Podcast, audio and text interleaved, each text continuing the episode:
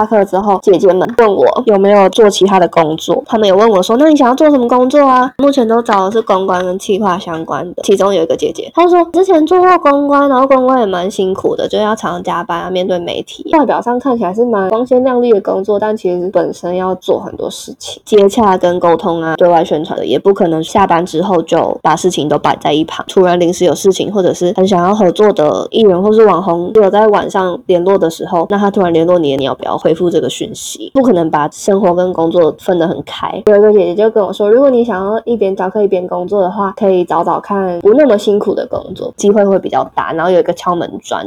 隔了一周去面一间日本的公关公司，嗯，他有先通知我说我要写题目、写新闻稿跟写中翻英，还要写一些无微博然后他就抱着一台 Windows 的电脑，但是因为我已经用 Mac 用了好一阵子，很习惯 Mac 的键盘，可以自己带电脑去，但我没有带自己的电脑，我就用他的 Windows 系统开始打字的时候，哎，怎么这么不顺呢？问题是，我觉得成功的行销案例。刚好礼拜六的时候，我经过捷运站，看到现在捷运站里面有一个早安生活节，可以一出站或者是一入站的时候就先买好早餐。合作的餐饮都是像是路易莎、摩斯汉堡，什么口味都有，连锁品牌的早餐，蛮有趣的。我就写这个。还有一些是三星推出来的手机，有 A 系列、Z 系列跟 S 系列。然后那一段是中反音，还有一个是之前六福村狒狒的新闻，狒狒跑出来还是怎么？么样，然后猎人去把他射死了。但是因为那篇是用个很负面的角度出发写的，他就问我说：“我的看法是什么？如果怎么样可以改进的，让他们不会有公关危机的问题？”写了一个小时，其实超不够写的。人资就进来收电脑，等了五分钟，就主管进来面试了。他一样拿着印出来的履历坐下来，然后他就很忙。他那天就穿着 Calvin Klein，看起来下班之后准备去健身房举铁的那种姐姐，很有气势的这样走进来，然后穿长袜，穿。Leggings 坐下来，然后先看了我一眼，给我他的名片，可以开始自我介绍了。讲完之后，他说：“你等我一下哦。”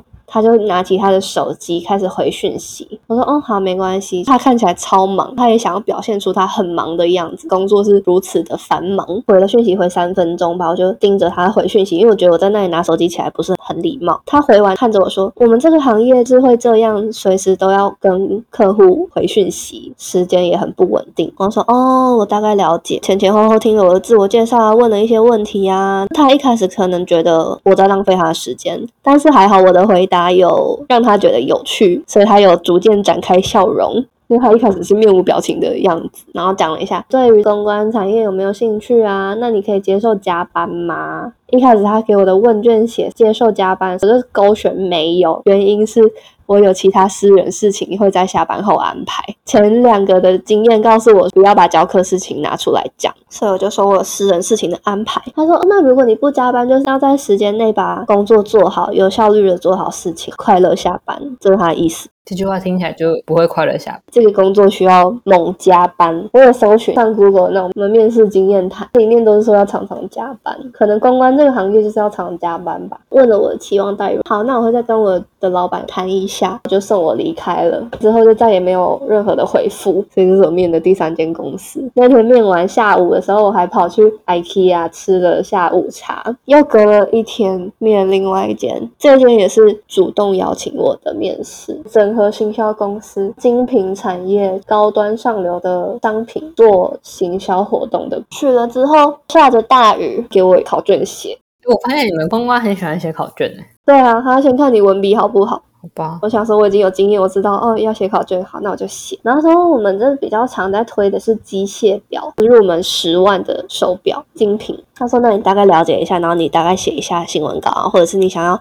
怎么行销这个商品。线上活动啊，线下活动，是不是大概写了一下？写完，然后他就坐到我的面前，开始跟我聊天，直接是主管啦，因为他们公司比较小，什么事情主管自己处理，然后人事可能都混着做吧，我在猜。开始面试之后，就又自我介绍，那个主管还先把我所有的社群媒体。都看了一遍，他才发我去的。我说天哪，我从来没有遇过一个找我去面试还会先把我的社群媒体都看的人呢。第一次遇到，因为他们可能之前面试的比较没有在经营社群，对于时尚跟精品没什么太大兴趣。面完下来不是他们要的人，嗯，所以他们有先做一些 review。我说我经营的目的，我想要区隔开来。可能有些人他们想要经营的社群是拍吃的、拍景点，然后让大众，毕竟大众们食衣住行什么都需要啊，所以什么好吃、哪里好玩、哪里的景点流量就会很高。嗯，但是这也会成为他们变成广告商品的其中一点。他们可以冲流量冲很快，触及到的人跟他们营造出来的样子。大众需要的样子，那我就说，我想要经营的并不是那个样子，我想要把我的仙气拉满一点，仙气、仙女气息拉满一点。别人看到我是觉得他有一点距离感，然后并不是常常在外面。我一开始经营的时候有发食物，发食物的那个阵子真的是流量冲超级快的，但是我觉得那并不是我想要经营的，我想要经营的是看起来这个人精致的样子。不知道我有没有成功，不知道我有没有营造出这个样子。嗯，我觉得有，至少是精致的样子，不是随便在过生活的样子。讲一讲，他就觉得理念也蛮合的啊。但是主要就是我没有工作经验，他们公关又很吃经验，没有经验就很难谈薪水。他说：“那你就是先进来磨练磨练。”他也感觉蛮喜欢我的。嗯，隔一天休假，然后再隔一天，他跟主管确认好，他就会发 offer。确定好的话，那你的薪资……我那时候在捷运上刚带完英文课，我听到下巴都掉下来了。台湾的市场行情啊，他说，因为你没有经验，所以我们就是先让你用这个数字。但是我那时候觉得，这好像是我面到那一天为止排名最前面的公司。如果还没有其他公司的话，我就准备去报道了。但是呢，就是在那天的傍晚，交响乐团就打电话来给我，你方不方便明天来面试？事有蹊跷哦，这时候直觉就跑出来了，我直觉是不是把我拉过去呢？那时候我是这样子想的。然后就跑去面试，他有给我写简单的考卷，比较简单、很好写的考卷。喜欢什么样的工作环境，跟喜欢什么样的同事，还有遇到挫折的时候会希望怎么被指正。嗯，是艺文产业，他就问我有没有看过表演，或者是你本身有没有参加过表演。很刚好的呢，我八月就刚表演完，表演的经验还很澎湃。三月的时候也去看我朋友表演。所以今年比较常参加艺文活动，他要我自我介绍，但是我去那里自我介绍觉得很很尴尬，因为。我讲的我研究所在做什么，然后讲大学在做什么，讲实习在做什么，跟译文产业不太相关。大学啊，研究所都是在做外面的事情，所以我就把那个很久以前的国中国小的事情搬出来讲，至少让他们觉得我还算是一半圈子的人。他们就听了大吉乐的哦，你有参加我们知道团队的演出，他们觉得嗯好，我跟你讲话还听得懂哦。我要形容一下那三个，除了人资之外，那那一天总共有四个人坐在我的店。对面就认知一个，认知叫我写完考卷之后，有第一个人走进来，然后想说哦，后面怎么还有一个人走进来，还有第三个人走进来，总共有四个人坐在我的对面，好多人哦，超多人的，因为他们的行政团队其实不大，就二十几个人的团队而已，他们就走进来，后面的两个姐姐，他们就是艺术界的样子，很有气质，是那种由内而外在发光的气质，很有气质。一个姐姐看起来三十岁，另外一个五十岁，比较像我妈妈的年纪，不用化大浓妆，也跟我前几天面试的那种市侩的样子很不一样。嗯，因为他们就是在这个环境下工作的，因为环境会熏陶出一个人的样子吧。我觉得天哪，我好像变成他们这样，我就起鸡皮疙瘩了。他们就问我，因为你之前是在台上表演，你愿不愿意成为不是在台上的人，变成在台下工作，完成这个表演的其中一份子？我说我在台上表演的时候，我很开心。光打到我身上，所有的人一起开始表演的那个瞬间，我很感动。主持人开始讲话的时候，我就会先哭一遍。我那时候八月的时候站上台，然后看到台下满满的观众，那讲到这我就会鼻酸嘞。主持人开始讲话，然后。灯光打到我身上，我觉得天哪，这个环境真的我好喜欢。讲这让我自己哭出来，太感动了。是我真的很喜欢小时候成长的环境。天哪，我到底在干嘛？没事的，没事的。那我觉得这样蛮好的。我觉得就是隐隐的，你有在感受出来，就是怎么样的公司是最适合自己的。当然，我们觉得工作是。维持生活必要的东西，有时候没有那么多选择，但是不是能在有限的选择中选择一个跟自己气场跟 vibe 都比较契合的对象，其实对你整个身心灵的健康成长，我觉得都会比较重要，都蛮 crucial。就是他这样子，对于你来讲，我觉得成长会比起其他东西来的更多。你的那个环境会更舒适的，让你成为你想要成为的人。这句话好棒哦。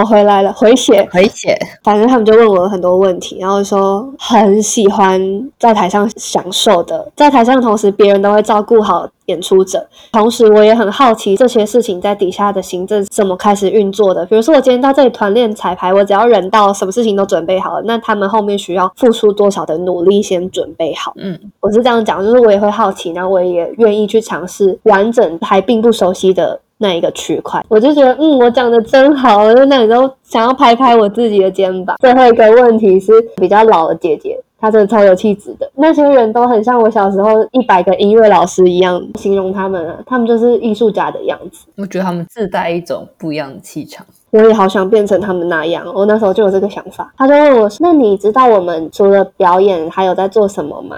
前一天我只看了他们的 YouTube，上一个月季的时候是五个月前更新的，只看了 YouTube，并没有看 Facebook 跟 Instagram。我想说会不会乐团并不太经营，但其实他们超级经营 Facebook 跟 Instagram，我都没看。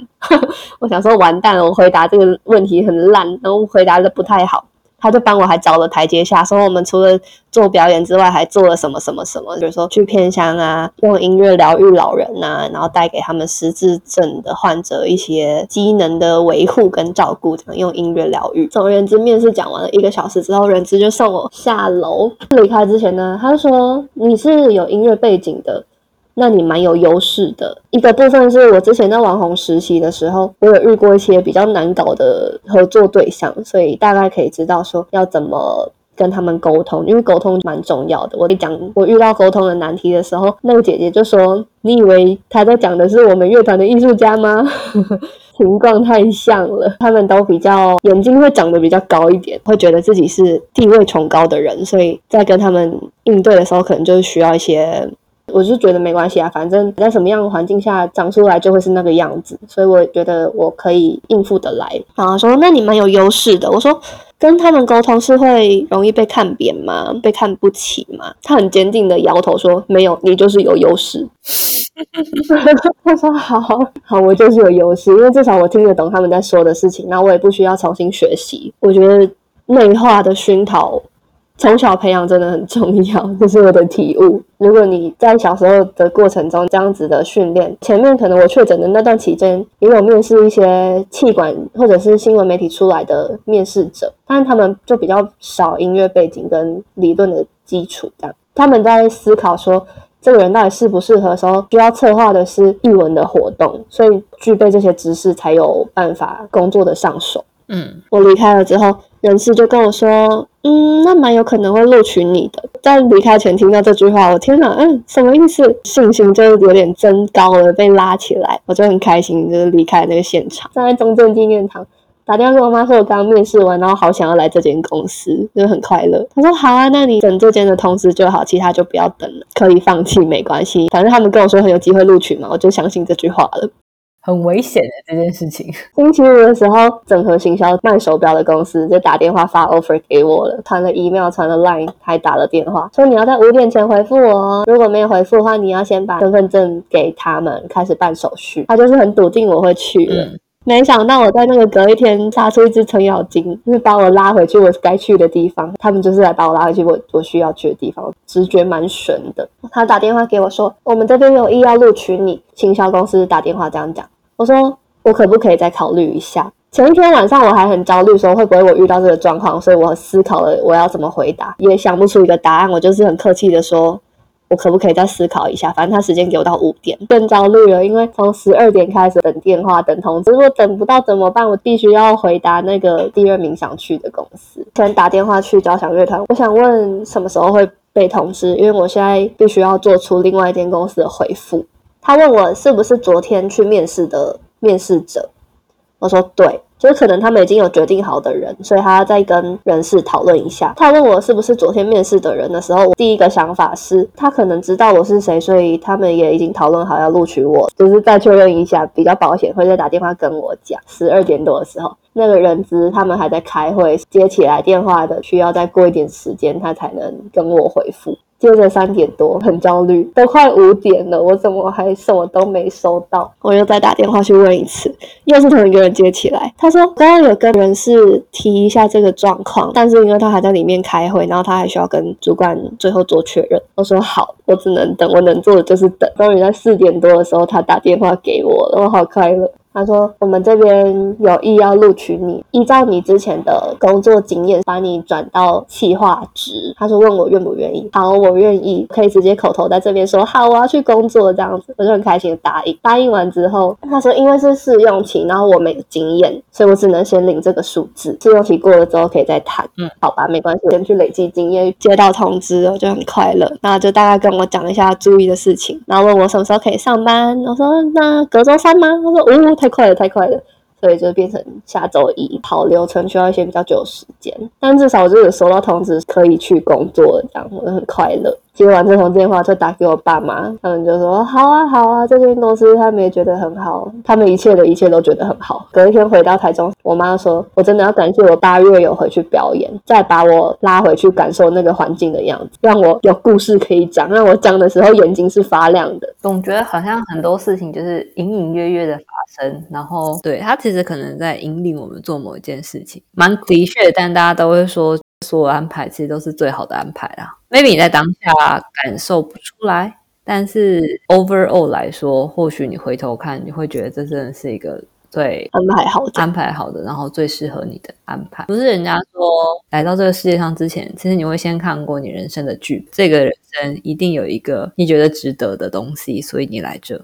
嗯，我其实觉得蛮好的，虽然就是薪水偏低了一点点，但是。在能够，我不知道你自己的 priority 的排序是什么，但对我来说，我觉得薪水的确不是我的 first priority，因为我觉得有时候金钱真的没有办法买来快乐，尤其是当你的生活其实稳定到一个水准之上的时候，金钱其实带不了给你任何的快乐。如果你的心灵层面，我觉得尤其可能 maybe 像我们这种个性的人，你心灵层面得不到成就满足感的话。这个东西比起薪水低，会让我们觉得更被 torture 在这件事情上面，就不会是快乐的事情。嗯，所以我觉得蛮好的。你已经看到了一个你想要成为的未来目标，所以你努力往这个方向前进。当然，你 compromise 了一些东西，但是我觉得 in the future maybe 就是他们会回馈到你身上，可能是 more than 你现在失去的这些钱。我之前有跟同学讨论过，是钱重要还是成就感重要？我觉得我在工作或者是学习做完这件事情的途中，我获得了很多成就感，然后这些成就感可以带给我的名声跟人脉，就是它是可以收获到非常多快乐的。金钱的成长，它是一个 side effect，它并不是我努力的主要目标。我主要的目标是我想要好好完成，我想要获得成就感，然后这些成就感也会伴随着金钱一起回馈给我，就是。我们的观点这样子，嗯，我今天回头看过来，我觉得在这段期间，近一年的时间，前发生了很多我想都没想过的事情，比如说疫情停演啊，然后好不容易有机会回去演出，教了很多课啊，教课也让我累积到蛮多经验的，因为遇到了太多太多学生，也有很多学生跟我课后聊天的时候。他们都是有社会历练的社会人士，所以他们也可以给我蛮多回馈。我教了他们这些，但是他们也可以给我我还没学到的那么多，然后我们就是互相交流这样子。我觉得在这个路上，很多人都很用力的拉着我往前。虽然在那个当下，你可能感受不到这件事情的 impact，但是 maybe 他在不久的将来，他会带给你蛮大的影响的。我现在觉得。我蛮相信这件事情。听完你的故事，更觉得，嗯，你要去相信每一个安排，可能都是想要 lead you to somewhere，听自己的心里到底想要什么，就是 follow your heart。讲到 follow your heart 的时候，最后一个故事是我真的是讲好多故事。有一天我在我在早上看那个 YouTube 的，因为像很多塔罗牌。然后我抽到的那组牌，它有解释，是可以很具象化你想要创造出来的梦想。我想好了，我去执行，它是可以被执行出来的，它是一定可以实现的。那个画面是一定会成功出现在我生活中的，是真的是这样吗？检视了一下现在这样子的状态，比如说前一年的想法。我要教课，我想要接很多课，我想要累积很多教课经验。那这一年我就真的教了很多课，然后他在我 follow your heart 快乐的时候，我创造出来的实像就会是我想要的样子。如果我在创造实像的过程中，并不是快乐的，是我大脑理智说我我这样子做是对的，但并不是我真的希望做的事情。那那件事情很快就会崩塌掉，因为它你创造出来的事情是虚假的。从学习历程到第一个工作创造出来的，比如说我现在找到的正职是音乐相关的，然后教空中瑜伽是我很喜欢的兴趣，教英文，英文是我大学的主修，我有回去兼课，兼的课是电子商务，也是我研究所教授的。主要 major 每一个阶段的所有学习的历程都被塞在我现在即将要过的生活里面了。哎，我真的一个都没有落掉，就是任何一个我都接住，我都好好的接住了，蛮期待的。曾经跟我们班上的一个妹妹聊过类似的话题，不用去着急于觉得现在做的事情没有回馈，人生没有一段路会是白走的。你可能现在看不到这段路带给你的东西。但是它可能会体现在 maybe 可能五年后，你突然发现了，你才会突然发现，哎，是因为有这段期间才成就了现在的自己。不用着急去觉得我现在做的事情是不是都不相关，我是不是 out of track，我是不是跟同期的人比起来有落后的感觉？我觉得真的不需要这样想。你有自己的脚步跟自己的 tempo，然后每个人想追寻的东西真的都不一样，每一段路都有它的价值跟意义在。好赞哦，绕了一大圈。Encouraging you 的同时，也激励自己。